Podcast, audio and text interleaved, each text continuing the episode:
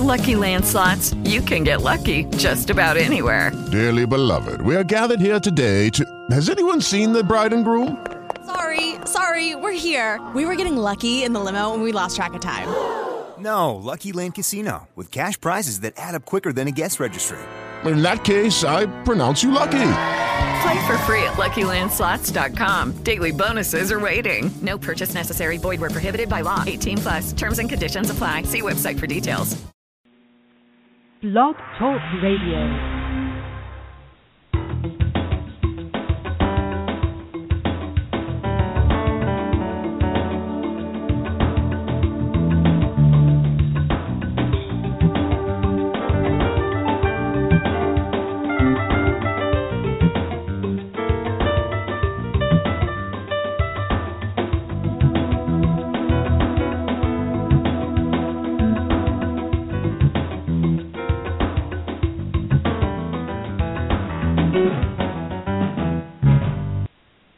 Welcome to Straight Talk Radio, where we discuss business, politics, and culture. I'm your host, Donia Keating, live from the Seattle area at about 2 p.m. Pacific Standard Time. Is it? Okay, whatever. On Wednesday, December 30th. Listeners, dial 646-378-0261 to chime in live. Press 1 on your keypad when you're ready to speak. And uh, if you'd rather send us a comment or a question via chat, you could open that up and go. And as we have said on several uh, broadcasts, it might be a little bit wonky. Some people have had problems with it. Um, so if you have a Blog Talk account, it might alleviate that, it might not.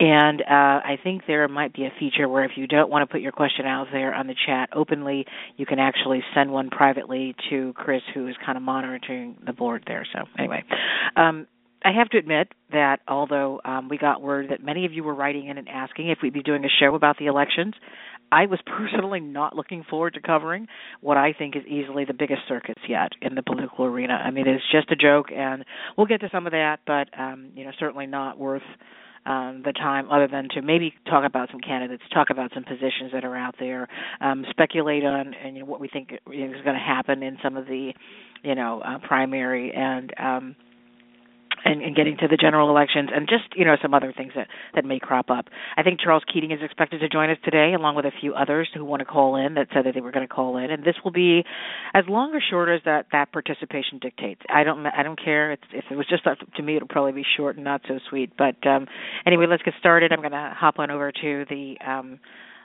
studio and see who's out there. It looks like I have Charles. Charles, hi. Hello. I am here. So, yeah, you are.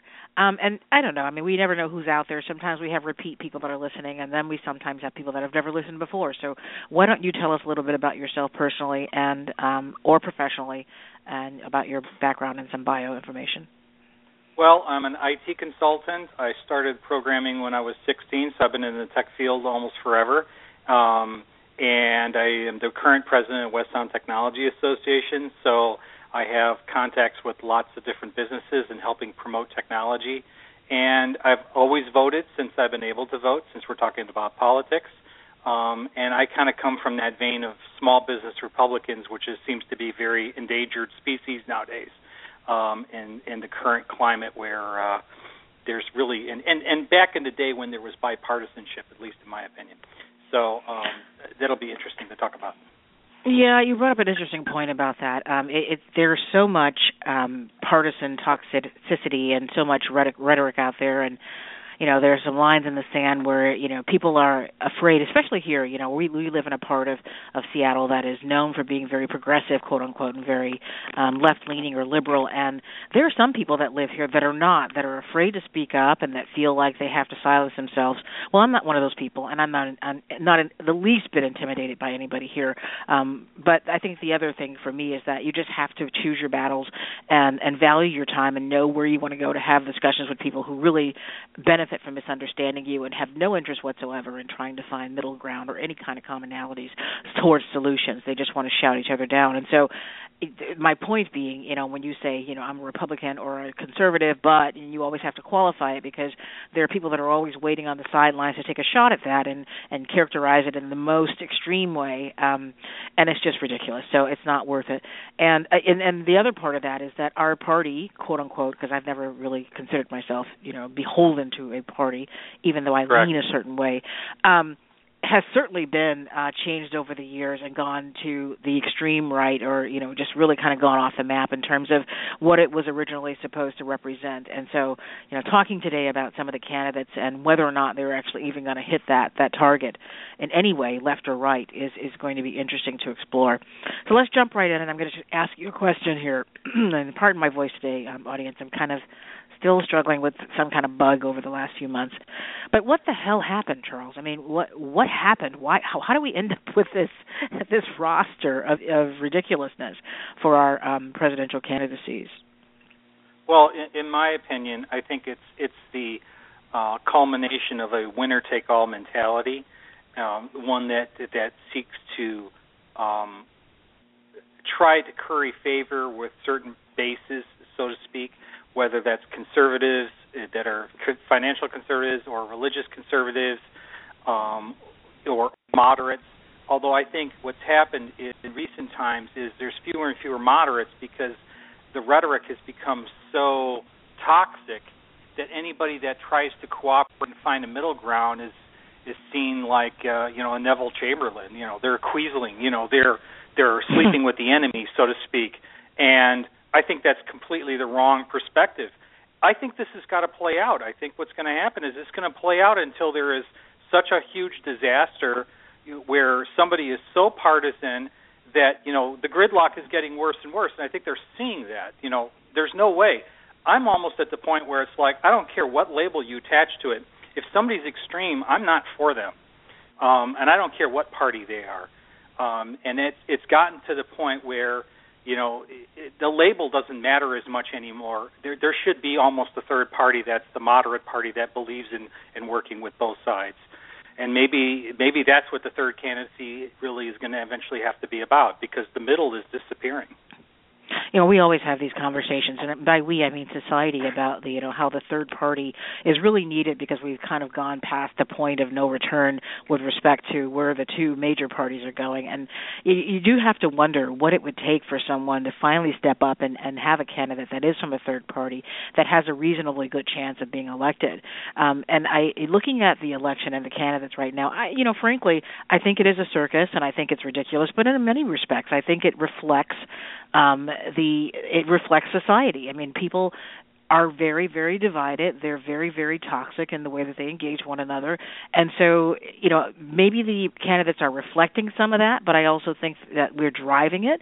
And i think that when you get past the point where you start really listening to or having conversations about the issues and how we can resolve them then you're certainly going to end up with the sound bites that we're ending up with and the promises that we're ending up with and all of the conversation that's taking place in a vacuum as if we're so stupid to not not realize that all of these promises cannot happen without the cooperation of so many different people and and and you know Congress and so forth and getting laws passed you know right now you know, we've we've just gotten back from I'm sorry I didn't want to keep going on but we just got back from DC not that long ago and spoke with some people that we highly respect some um, elected officials that we've worked with for many many years Derek Kilmer being one of them from Washington state who by the way um, just showed up in the Washington Post as one of the most effective and I think they had a list of four or five top effective um, representatives on the D side. Um, and he said that this is really even worse than the do nothing Congress that we had back during the times of Truman. So you had a comment you wanted to jump in with I was going to say when you were talking, it is important not to make mistake the symptom for the cause. I think what we're seeing as the candidates is not the cause of our problems, but reflective of the symptoms of what's going on in society.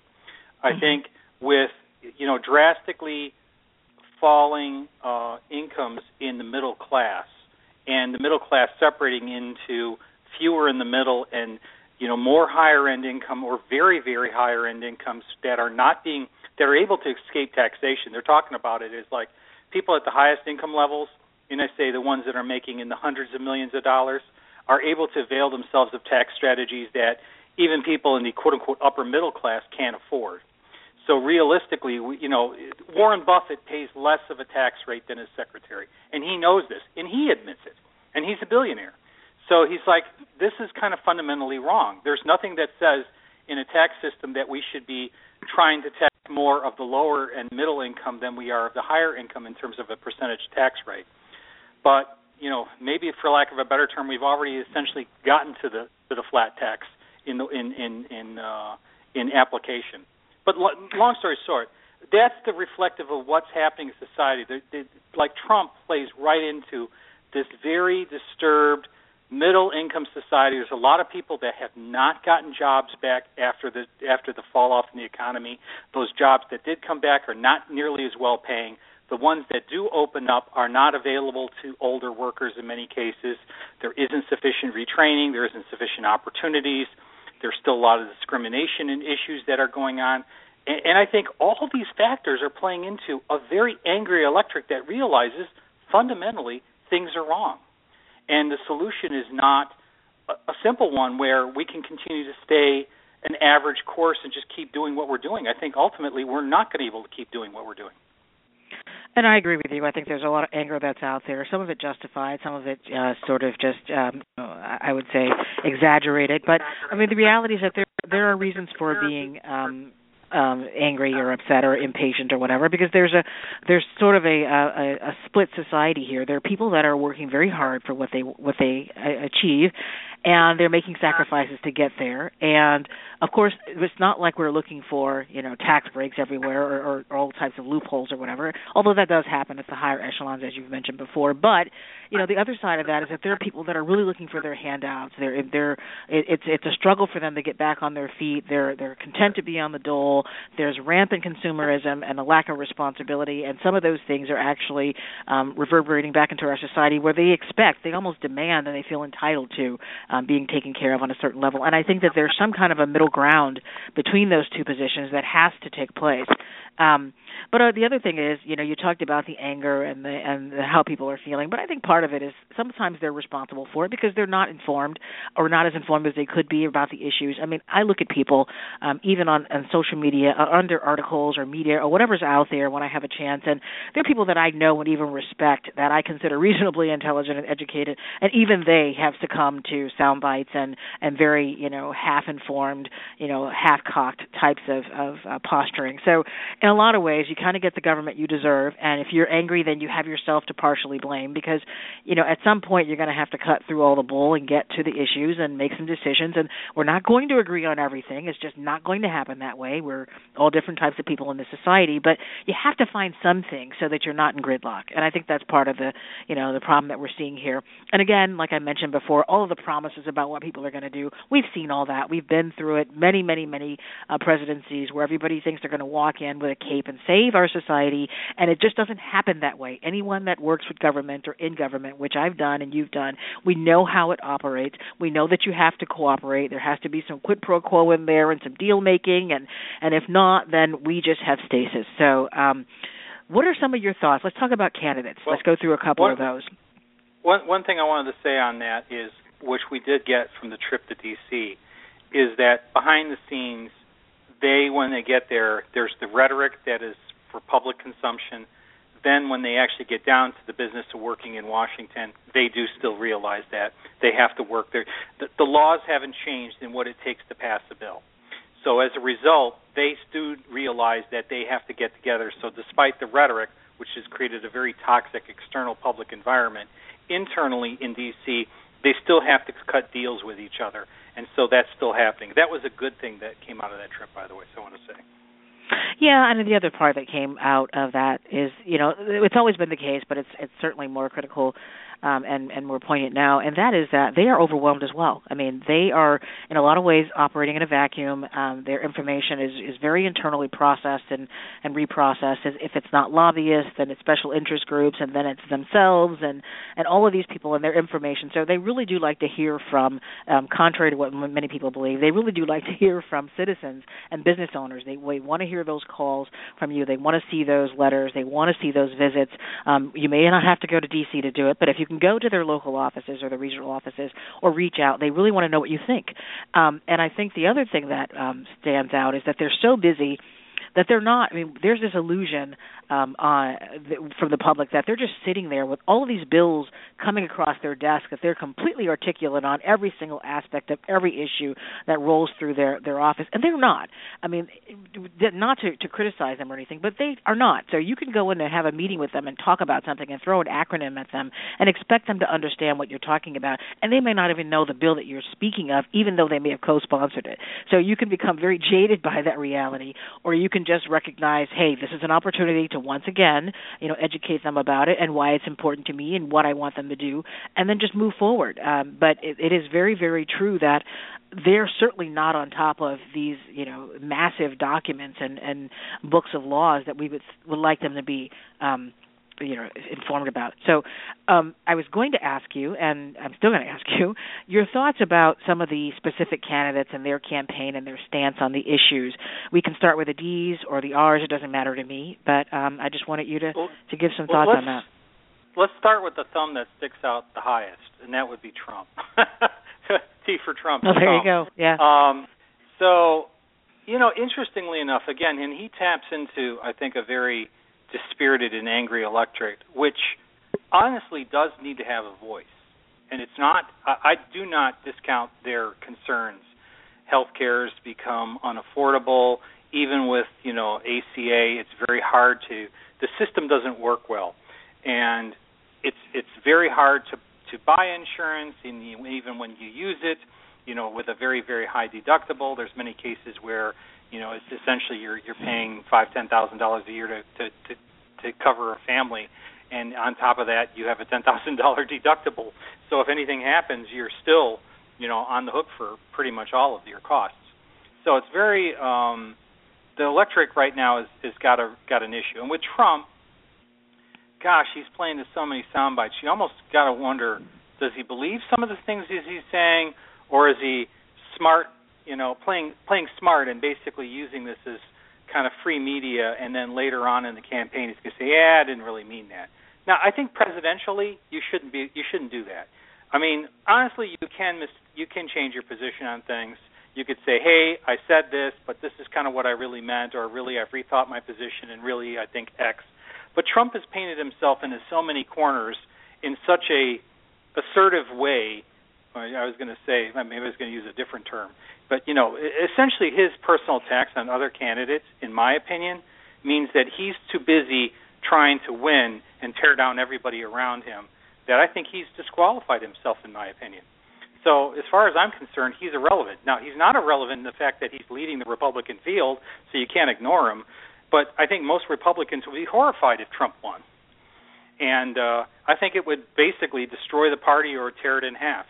And maybe that's part of his goal. Maybe eventually he he wants to see, you know, a different type of party out there that you know believes in, you know, kick out all the immigrants, even though we're a nation founded upon immigrants. I mean, there's all these things that he says that are so completely unconstitutional that you know he would never be able to do half the things he even says. Even if he was president, he would be reined in by the office. But neither here nor there. Just the symbolic of, of voting somebody like him. This would be like uh, uh, voting Marie Le Pen, the president of France. so I don't think he would represent us well. Well, the thing about Trump is um, you, you, first of all, there are some comments. Of the first comment that came through on the chat is that he's a clown. Well, okay, no surprise there. Um, but he's also a shrewd businessman, and I've I've I've worked with him in the past and have seen him evolve over time. But there have been comments out there in the blogosphere about Donald Donald Trump being a shill, and that he's really just trying to get Hillary elected. So, for some people, that theory doesn't pass the sniff test. For some, it does. And the point up behind that is that you know what he's doing is riling up a base you know a very far right angry base and even though he's not really going to get the you know so we assume not really going to get the the nod from the party um, in the primaries then what he would be able to do is turn to some other candidate and use that as leverage and say okay well I can throw this base to you and I can throw these votes to you and in return for that I'm going to want X. Now whether that's a candidate you know a cabinet position or some other type of influential position who knows? But the other part of that is that if people are so afraid of the party um, whether they're independents or moderates, um, or even left leaning, and they just find the idea of him so repulsive, then it drives people over to the D side. And so then you start looking at who are those candidates, and that's you know Bernie, and then it's also Hillary. And so, with that relationship that he's had with the the, the um, Clintons for so many years, that is very well documented. You know, they've hung out together. He, they've been to his wedding. You know, he's also been very for her vocally in the past. I mean, there's there is that. Hmm, is he really just really trying to get her elected? And and so now this is just theater and they get together and say, "Okay, I'm going to call out Bill's, you know, Monica Lewinsky uh, indiscretion. I'm going to, you know, criticize you on all these other things, but at the end of the day, you know, here's the here's the, um, you know, the game plan." So, in other words, game? he might be he might be spending, you know, 50 million or 100 million of his own money, but in the end, he'll make that back in tax breaks. oh, easily. so, yeah, right. You know, you and and it, so to him, it, it doesn't matter. Now, one thing I will say that is kind of in his favor is he does have this ability because he doesn't take money from anybody he's just using his own that he can he can give voice to certain issues that nobody would normally touch okay so oh i don't want to touch that because that would make people angry well the fact is everything's on the table because of him so i do want to say there is that silver lining of the cloud with him and that he's been able to give voice to issues that otherwise probably wouldn't have seen the light of day. Now i well, haven't thought like about this whole undermining like a whole this whole conspiracy let me completely undermine the republican party with this message and basically hijack them and then it'll get, become so that it might be a very smart strategy on his part. So because quite frankly it's working And, well, he's uh, not an idiot, and and you know, no matter what anybody has no. to say about him and how he's being a, a clown, obviously in the political arena, he's not a stupid man by any stretch of the imagination. Um, but I think the other point is when you talked about earlier um, people being so afraid of him and and that he's never going to get anything passed, and I did say that earlier about being able to uh, partner with um, people in Congress in order to get things done um, and other um, special interests and influentials and so forth. The other side of that coin is that if you've got enough, if you're an elected official and you want to stay um, in office and you've got the majority of your constituent base contacting you and saying, I want these policies enacted, you know there's some kind of pressure there um, that may come to, to, to bear on the elected officials to start representing those very policies that that we find repugnant and these streams well, that we find repugnant. So that that's that's certainly a possibility. But so so for instance, you you say that, and a perfect example is think about immigration and how much he's harped upon you know how porous our borders are. Well, do you think that that's had any impact on the the um, current administration, on Obama's administration, with this whole announcement of this campaign to round up a lot of the illegals that have started across uh, coming into the new year. So, like, there's been a surge in immigration, and they're basically maybe they're I don't know what the re- I don't know what all the underlying trends are, but it looks like the rea- the the administration is reacting to some of the things that are being sent out there.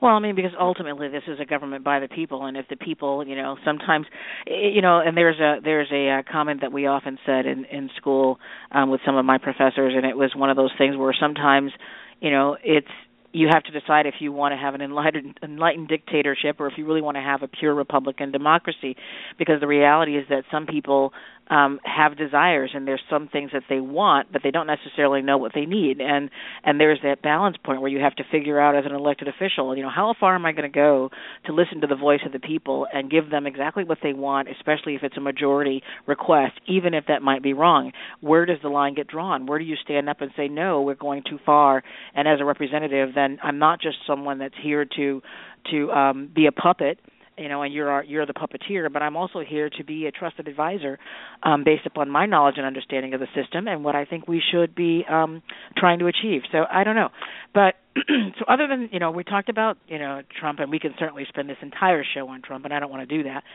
But what are your thoughts about some other uh, candidates that are out there? Well, um, if I look at the entire Republican field, let's just let's just take the Irish for a second. Um, I think some of the things that Ben Carson, you know, when I when I looked at the reaction in the media and then I looked at what he said, he actually made a lot more sense than what the media portrayed. And yet, there's some things out there that basically in his past, like you know, I wanted to kill somebody and different things that he said, that were like, well, this is very interesting.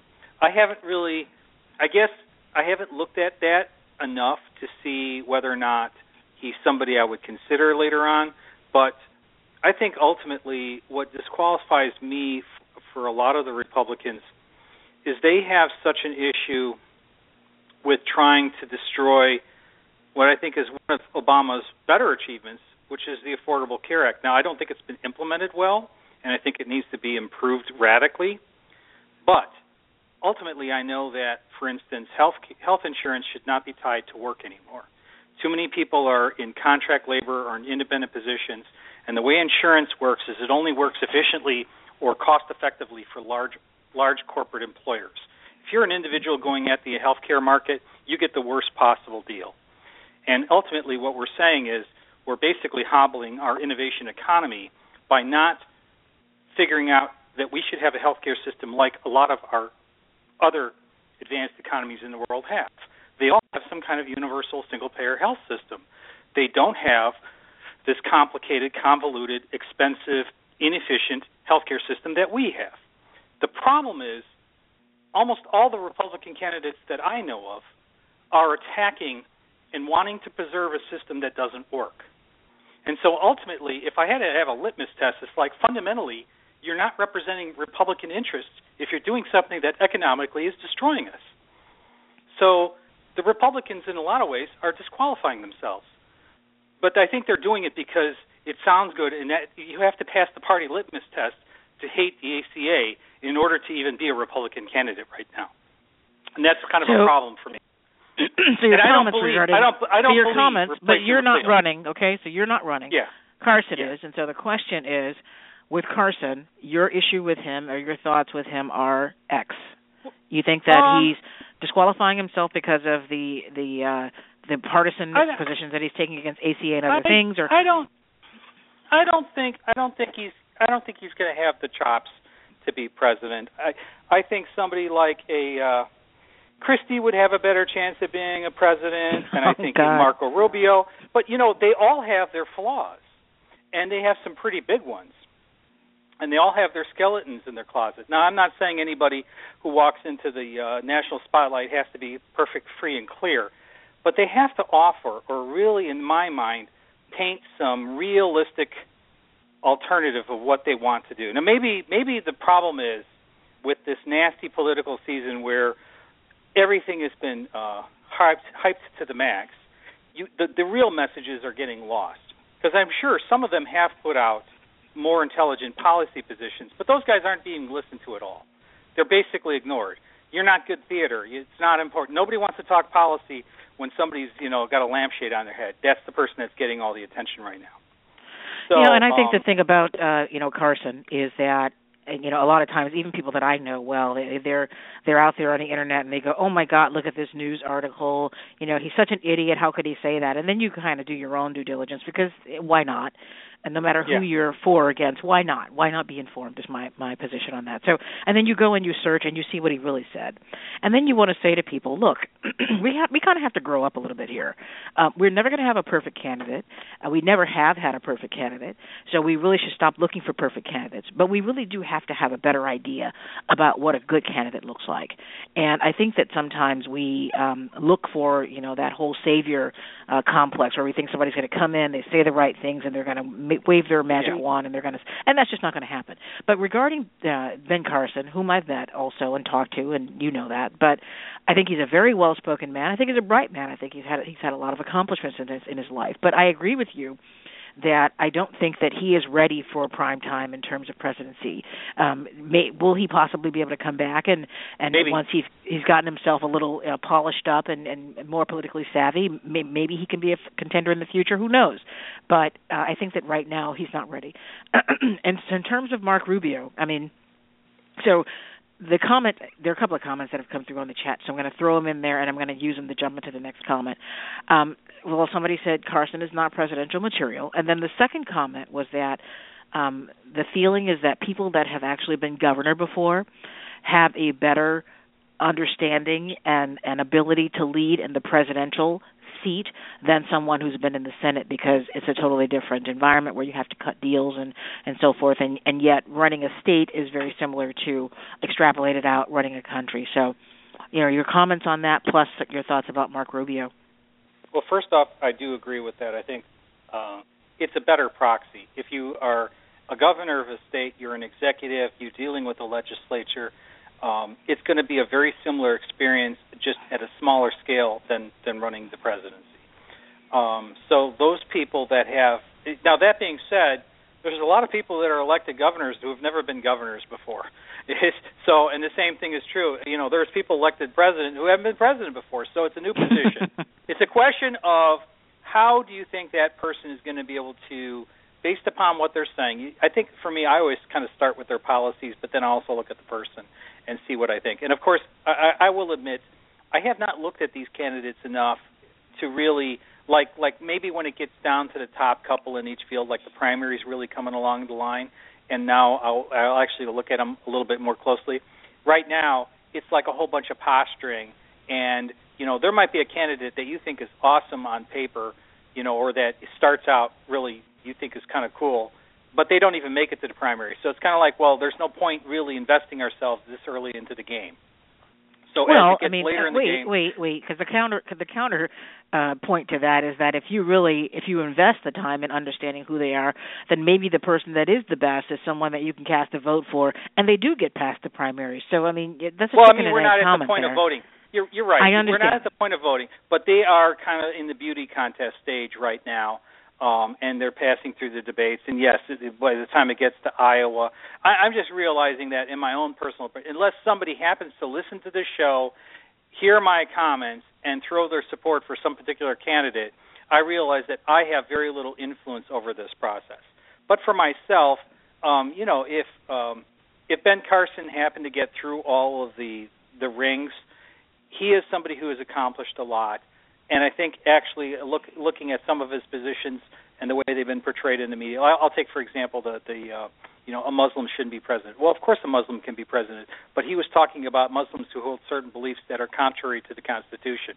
And he said if there was a Muslim that held all those beliefs that, that were that were in alignment with our Constitution, well then of course I would vote for him. And that was exactly the correct answer. It's not about the religion; it's about the beliefs and what do they you know what they support. And so that was an interesting uh, comment, and in that respect, I do I, I respect actually what he said. So Ben wouldn't be a horrible guy. I like Marco Rubio in a certain way, but he also reminds me of like Obama, and that being a senator with like first term uh, senator maybe doesn't have the experience, but in a lot of ways, I think he represents a younger generation. Jeb, Yeah. um, Jeb is you know kind of he's the old school candidate for sure in this case. And Right. we've had two Bushes, and I think people are going to have a hard time voting for a third Bush just because he's carrying on the legacy. Now, obviously, he's different than his his his brother and his dad, so they're not the same person. But the point is, I think people Jeb hasn't lit anybody on fire, and uh, with you know he, you know he's got he's got his his pulse on everything. I think he just thought, based upon his credentials, based upon what he's done again as a governor, um, that he would be you know well positioned to be able to take on the presidency. But I think given the current environment, he's just not he's not standing out at all. So I don't think Jeb is really uh, going to cut it. Yeah, interesting. You know, earlier you made a comment about Chris Christie and um how he had, you know, he seemed like a, a viable candidate. And in some ways, you know, Christie's kind of a, you know, another New Jersey slash New York type personality, similar to um uh Trump, in that you know he he crosses the line and he he tells people to shut up or you know he just Yep. he's just one of those guys that people he he he appeal he has appeal to a lot of people and I like him I mean in in some ways because you know I think that sometimes the the process that we're involved in just gets a little bit too murky and people don't really say what they mean and they don't really say what they think and there's a lot of gaming going on behind the scenes and so you know it's sometimes it's a refreshing change to have somebody where you just know where they stand now the other flip side of that of course because there always is one is that you don't want to have somebody like Chris in office, you know, trying to have a diplomatic conversation with, you know, the president of Russia. I mean, there's certain things that you have to and, and I'm not saying that he may not be able to switch gears to be able to handle that, but for from what we've seen so far, I mean, he he kind of you know he attracts a lot of heat and and Rubio, speaking of heat, he took some heat from Chris Christie. You know, they're kind of cam- cannibalizing one another, and from Bush. Um, about his absenteeism. You know, in in his uh, voting record over the last three years, he missed you know national security hearings and missed more total votes than any other senator. And, and yet, you know, here he is running for you know the highest office in the land, and and uh, you know that's just kind of a and and yet you know Trey Gowdy, who's been a bit of a right wing sweetheart, endorsed him. So it's it's kind of interesting to see how this is playing out in terms of you know who the sweethearts are, and then of course there's Rick Santorum, who um, we we also met, We'd and met. know Rick from Yeah. years ago um, when we were kind of taking him to task for some of the stuff he was doing right around the time that that Clinton was in office and that whole Monica Lewinsky stuff. So, what do you think about him being in the race? Um, I think he's interesting, uh, but I think he's kind of a very marginal. He, he appeals to a very marginal section of the electorate. I I think there's only going to be three or four or five that even rise to the, the national stage and are still competing in a later. Uh, you know, so whatever I think about Santorum, I like him on some issues. I don't like him on others.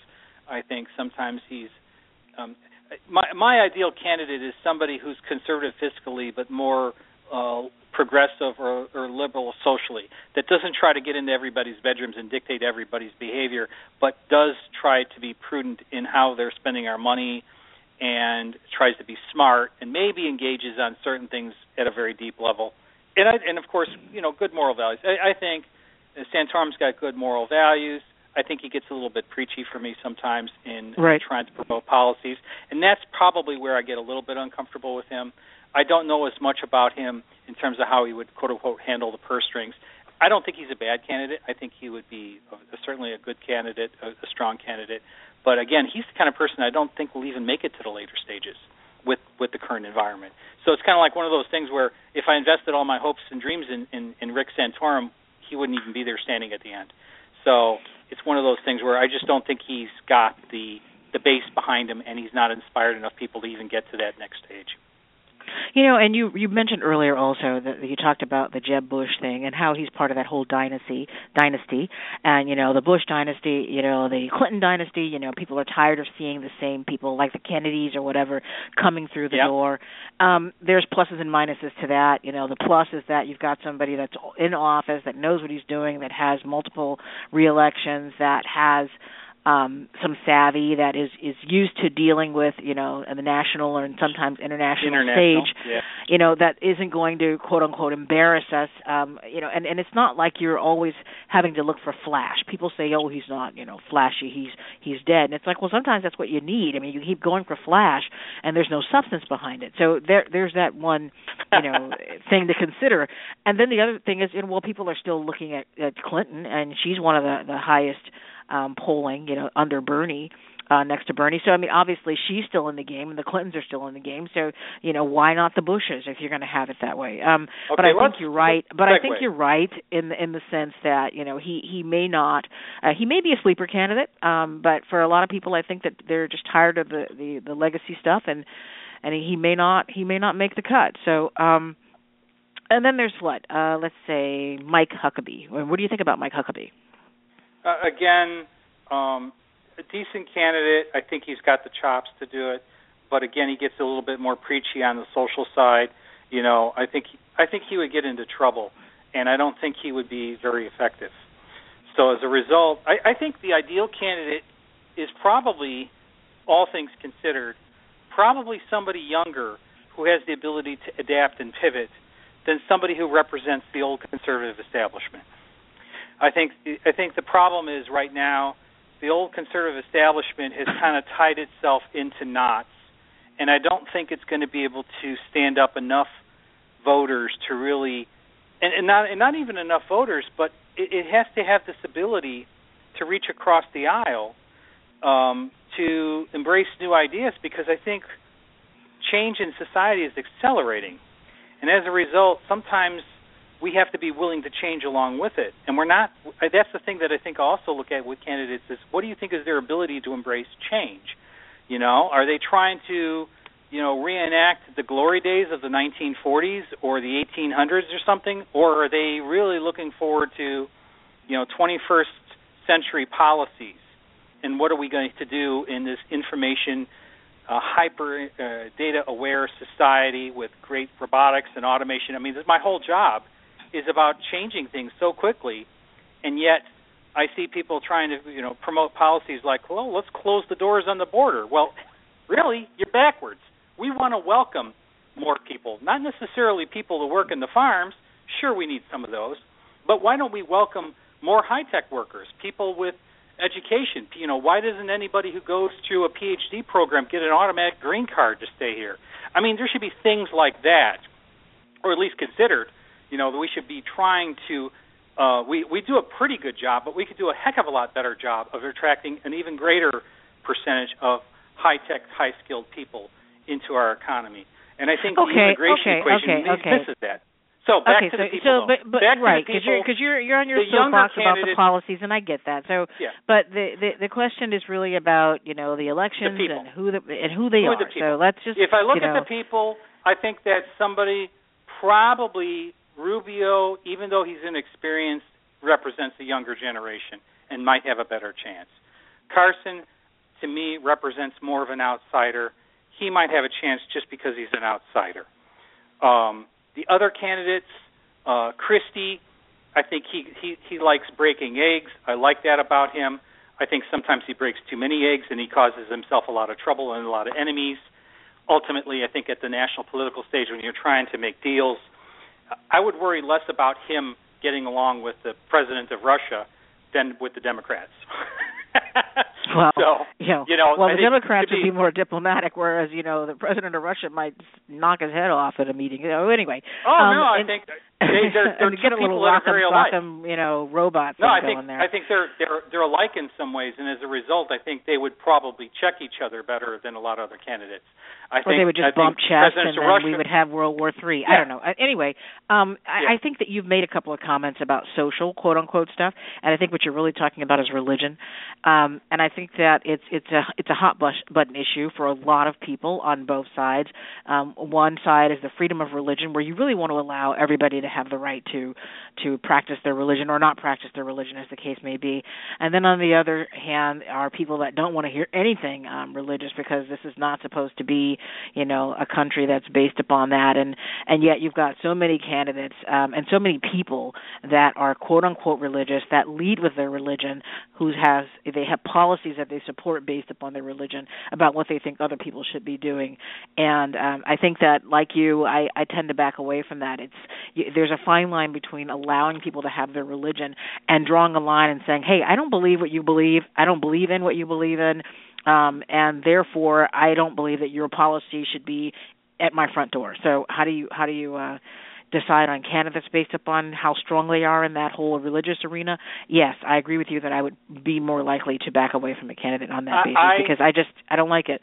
Um, the other They- comment they- I was going to, it, the yeah, I'm founding just trying to- fathers were smart. The founding Right. fathers were smart. Separation of church and state. Why? Because back when the, the country was founded, the people that were coming to our country were trying to escape religious persecution. We shouldn't be trying to recreate religious persecution and litmus tests of how Christian or Muslim or anything else you are. In fact, you know, the the more you keep religion out of the, the, the role and running of government, the better off you are. Now, with relation to security threats, if people hold beliefs that re- represent security threats, that's a different matter. Okay? It's a different matter. So I'll just leave it at that. So one of the other comments that came in, um, other than the religious thing, was, and it was a very, you know, uh, whatever, granular comment. Basically said no more old people. So yeah, goes back to some, you know, goes back to some of this, and that's ageist, and so I'm not going to touch that. But I think that there's some something to be said for like we you said earlier this is the 21st century. Um a you want continuity and leadership on some level. You can't just keep busting up the system for the sake disruption for its own sake can can become very counterproductive.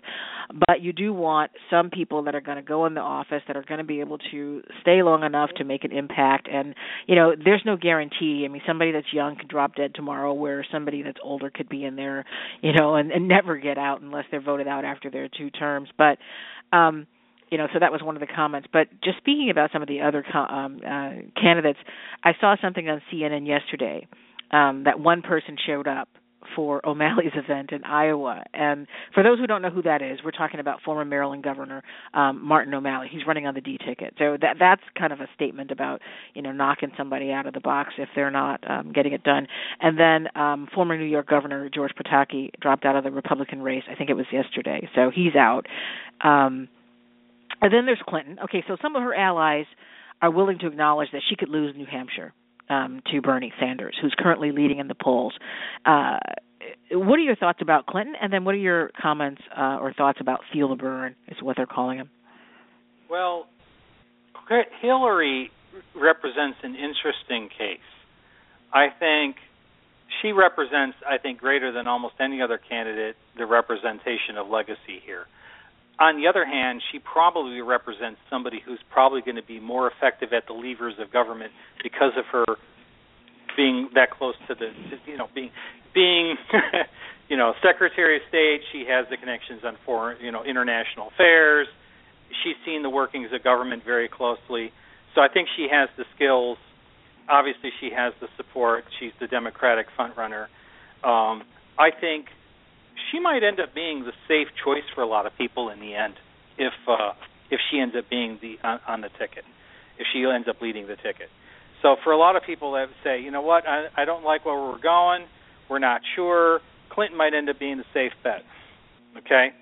The and safe bet. I'm sure she wants I, that. I'm your safe bet. Well, Here, there's your your yeah, campaign maybe. slogan. Yeah, maybe. Yeah, and, and, yeah. and, and people may hate hate her, but I think ultimately we'd actually prospered pretty well under under Bill Clinton as a country.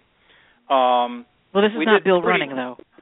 I know it's not Bill running. I'm just saying is, but I think Hillary. It, it depends. I don't know enough about the fine grained detail of her policy proposals. I mean, it's it's been so much about it's it's Hillary and and, and going after her personality as opposed to going after her policies. Well, no, I, I don't, don't even don't know think what that, all her policies. I don't think Benghazi is about her personality. That's just me. But okay. Um, okay. But yes, well, yes, but yes, you're correct. Yeah. There are some things that are based upon her personality and how you know deceptive she is, and this whole email situation. And you know, she's a player. She's she's a political animal. She's an operative. I mean, let's not you know uh, be under any illusions about that. So she she is Oh. someone that is she, that it is what it is. Speaking Um, speaking about the person, one person we skipped on the Republican side who probably still has the potential to be a contender would be Carly. Ina. Well, actually, I was So- going to get to her, and I was going to talk about Ted Cruz, and then I was going to Well, talk about Rand Paul when we're on the libertarian type type side. So, yeah. Yeah, when we when we talk about like like like Carly or or Hillary, I think they represent different you know powerful female voices in in politics, and that may that may touch a chord with some people as well. Um, you know, we've we've broken barriers, right? You know, we've gone from the white male running the country to oh my God, we elected a person of color. Okay, well now it's going to be a late a woman, right? And next it's going to be you know somebody of Chinese descent. You know, whatever the next barrier is, I can see that being part of one of the things that happens. Now, is that the litmus test that I want to use for deciding who gets to be president? Absolutely not. But will some people do that? Probably will. So Oh, absolutely. Yeah, but I, you, You know, know, what do you think about Carly in terms of her um campaigning and her issues and her comments? I think the thing that that that hurts her more than most things it's not even her campaigning and her comments. I think she's when I've heard her speaking, she's sounded sensible, but I think her record in terms of running a business has not been as successful as people would like. So it doesn't it doesn't her her her backstory is not as compelling as we would like. And I think if she rose to to the top of the ticket nationally, that would become more and more an issue that would weigh her down. So I just don't see her I don't see her flying to the top of the ticket. I just don't. She might be a VP. That's possible. That could happen. But that's a that's a whole different animal. Maybe that's part of her underlying strategy. But back well, to guess it, Hillary. Oh, oh, yeah, Okay, no, we're done with Hillary. We're moving on because we, Okay, we're running out of time, Hillary? and we Okay. haven't even gotten to the other questions here. Um, so you wanted to give some, com- I wanted to get some comments from you about Bernie Sanders and then Rand Paul, and then I'm going to go, and then I think we didn't talk about Ted Cruz, so I want to talk about him very quickly because we're kind of really running out of time here, and then okay. uh, I want to go back to Carly, and I want to make a comment about something you said about her. Okay, se- secretly, I really like Bernie. I think he actually says some things that actually make common sense. The problem Secretly? I, I was secretly, maybe not so secretly. Now Not I've said anymore. it publicly. I no, I think Bernie actually says a lot of great things. Okay, and I think that's the thing is though, I don't know how we would pay for it. I don't know how we would get there. I don't know how much opposition we'd have. I mean, it's kind of like one of our smartest presidents was Jimmy Carter, right? He was a brilliant man and he had a, a huge heart, but theoretically, is that all you need to run the presidency? Absolutely not. Somehow you got to have the chops to, you know, maneuver the other parties to work to your to, to your liking. And that's the thing I would have with Bernie is not so much the his ideas or his policies. Some of them make a heck of a lot of sense. Now, when you add them all up, is it going to be so damn expensive that we bankrupt ourselves? Well, I don't think he actually envisions everything he wants happening. I think he's basically saying is, gee, would this be nice? This is really the way we should do it.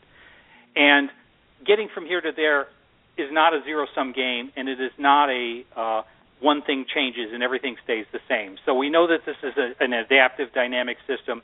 So I don't look at everything that Bernie says and says, "Oh my God, if if we elect him, all these things are going to happen." because we know that's complete malarkey.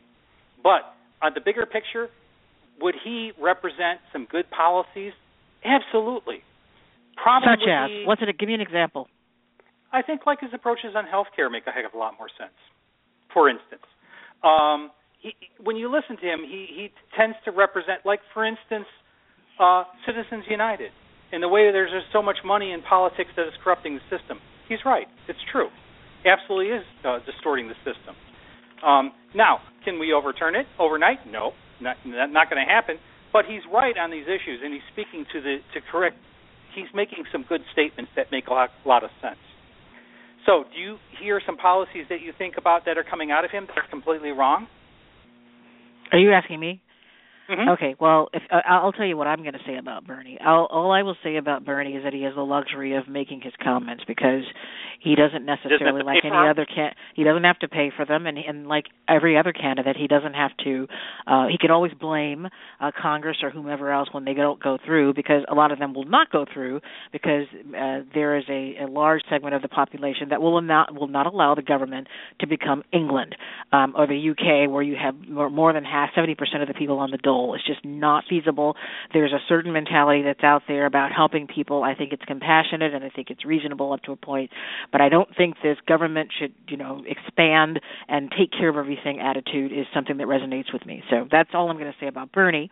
That doesn't mean that he doesn't have some good policies or some good ideas that I agree with, but I would say that he would not be the candidate for me. So, um and and and just quickly before I forget about what I was going to say about Carly is that you mentioned the fact that she wasn't successful. I'm, I'm assuming you're talking about HP and and some of the yes. stories that have circulated about that, which have actually been um, contested and and people have put some some meat on that bone. But I would also say that you know sometimes it is an advantage to be able to have something that has failed and then you actually learn from that and grow from that. And there are several candidates that we have had um, in the past, if not now, that have had unsuccessful ventures that have learned from them. But you can't discount the fact that she was actually able to climb the corporate ladder and pierce the glass ceiling and come to the level of success and achieve that she has achieved. So, you know, you can look oh, at absolutely. it different. You can look at it from different types of, of perspectives. Like, oh, okay, she she didn't do so well at HP, but my God, she did did succeed and get to that point. So where do we go from here? And and and is she going to be accurate about some of the things that she's saying through the debate, or is she going to have talking points that are kind of misstated, like every other person that's been standing on that stage, whether at D and R, they kind of wax philosophical about things that are not necessarily accurate. And you know, it's up to us as citizens to look at the facts and try to find through all of these candidates that we have up there who are absolutely imperfect, which one's going to have the the better chance of of getting things done, the better chance of working across the aisle because it's absolutely necessary, and who is going to have sound policies that are going to benefit um, the most people without turning us into a, a, a behemoth government that's got its hands in everything with this, you know, massively running away deficits. Um, speaking of, not that I think that's what Rand Paul's going to do, but we haven't, con- you know, talked about the two of them, and, and they're the only two that. Um, oh, wait a minute, somebody just called uh, Bernie a socialist. Well, whatever. Okay, so Rand Paul. Pretty um, much. Come, well, Pretty yeah, well, that that's enough for me to say no. But Rand Paul and Ted Cruz. What do you think about those two? Uh, Ted Ted Cruz is uh, too off the ranch Texas. for my liking. Yeah, U.S. it- Senator. Yeah, Okay, yeah. yeah, no, he he's too far off the ranch for my liking. Um, What does that mean? uh, too extreme on a lot of issues. Such as? Um, he he's he's like a hyper conservative, and I think he would really um, I don't think he would be successful. I, I don't think he's got a chance. Uh, not not if he's at the top of the ticket. I don't. Okay, I just wanted to hear you say it. He might be. And Rand and Rand Paul. What about Rand Paul? Sorry to cut you off. Like somebody's He's- like, he's- stop he's cutting not- him off. But it's six minutes left, Joe. Whatever. No, no, I, I, I don't. I like Rand, um, but I don't know enough about him. Um, I, I like him in that he's. I, I I I tend to ascribe to more of a libertarian type of, you know. But there's obviously flaws in that whole thinking as well, right? There's some things that you can be libertarian about as long as it's not on everybody else's dime, right? Well, So, it's like anything, uh, but the point is that libertarianism is about getting government out of, you know, it, it, trying to going going back to you know a a free market society, for lack of a better description. I mean, so what is it about Rand Paul that you just think he's too much of an outlier that he, you know, outlier that he's just Yeah. not going to? Okay. If I had to say, if I had to say it, um, libertarians make a mistake, and the mistake is this: they think they need to have the government out of everything. Well, guess what? That's you can't true. have the government. Well, I think. Well, some of them feel like you know, oh my God, the government's just way too intrusive. Realistically, the problem has not been regulation. The the problem has been in in trying to regulate appropriately. A free market economy doesn't work when there isn't uh, when when people can take advantage of one another just like you have to have uh, ability to control monopolies, you have to have regulation for a free market economy to work. And I think I think too many libertarians think that libertarianism is getting government out of out of our lives, and they, and their and in their impression that means no regulation. And in my No, opinion, that- that's that- that's that's not- part that no. that's that gets that gets to be wrong. And I'll give give you some examples. I don't want any we examples because we're not here. We're not here to talk about what you think about libertarianism. Okay. We're here to talk about what you think about Rand Paul. And so, if you think think that Rand, I think he's if you don't- interesting, but I don't think he's going to rise up. I don't think he's going to rise up.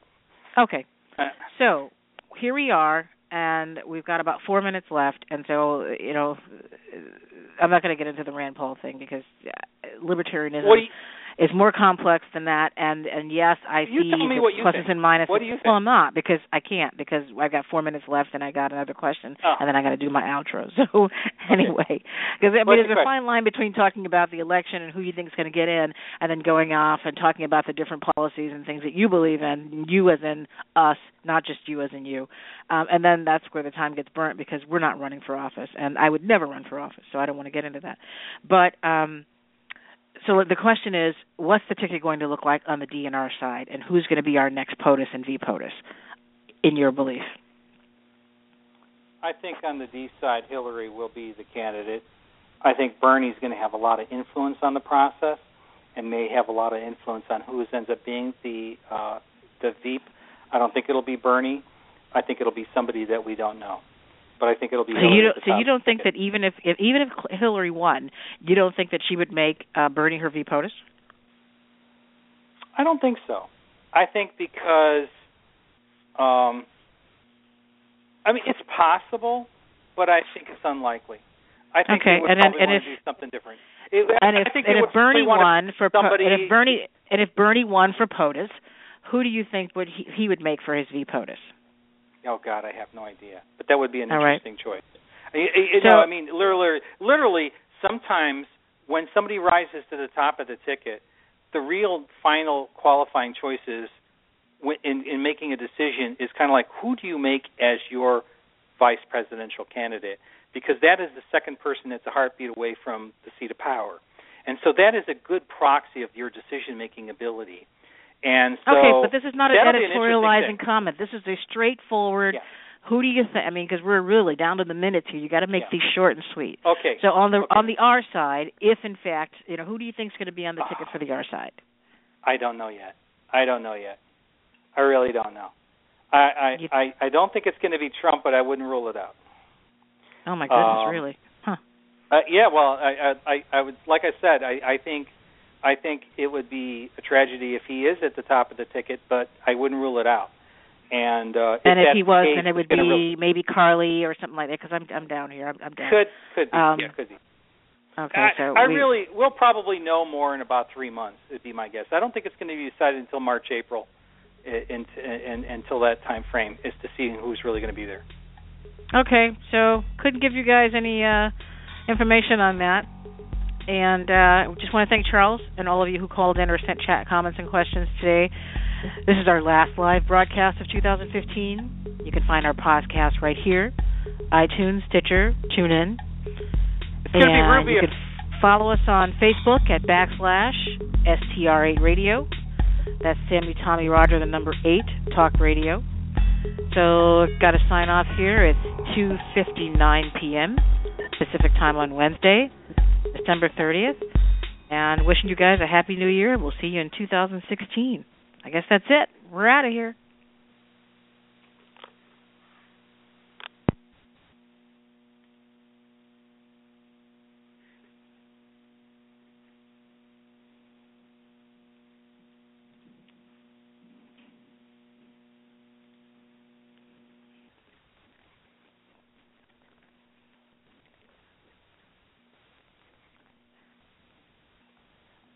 With Lucky Land slots, you can get lucky just about anywhere. Dearly beloved, we are gathered here today to. Has anyone seen the bride and groom?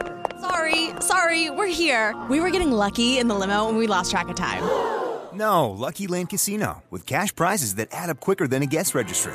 In that case, I pronounce you lucky. Play for free at LuckyLandSlots.com. Daily bonuses are waiting. No purchase necessary. Void where prohibited by law. 18 plus. Terms and conditions apply. See website for details.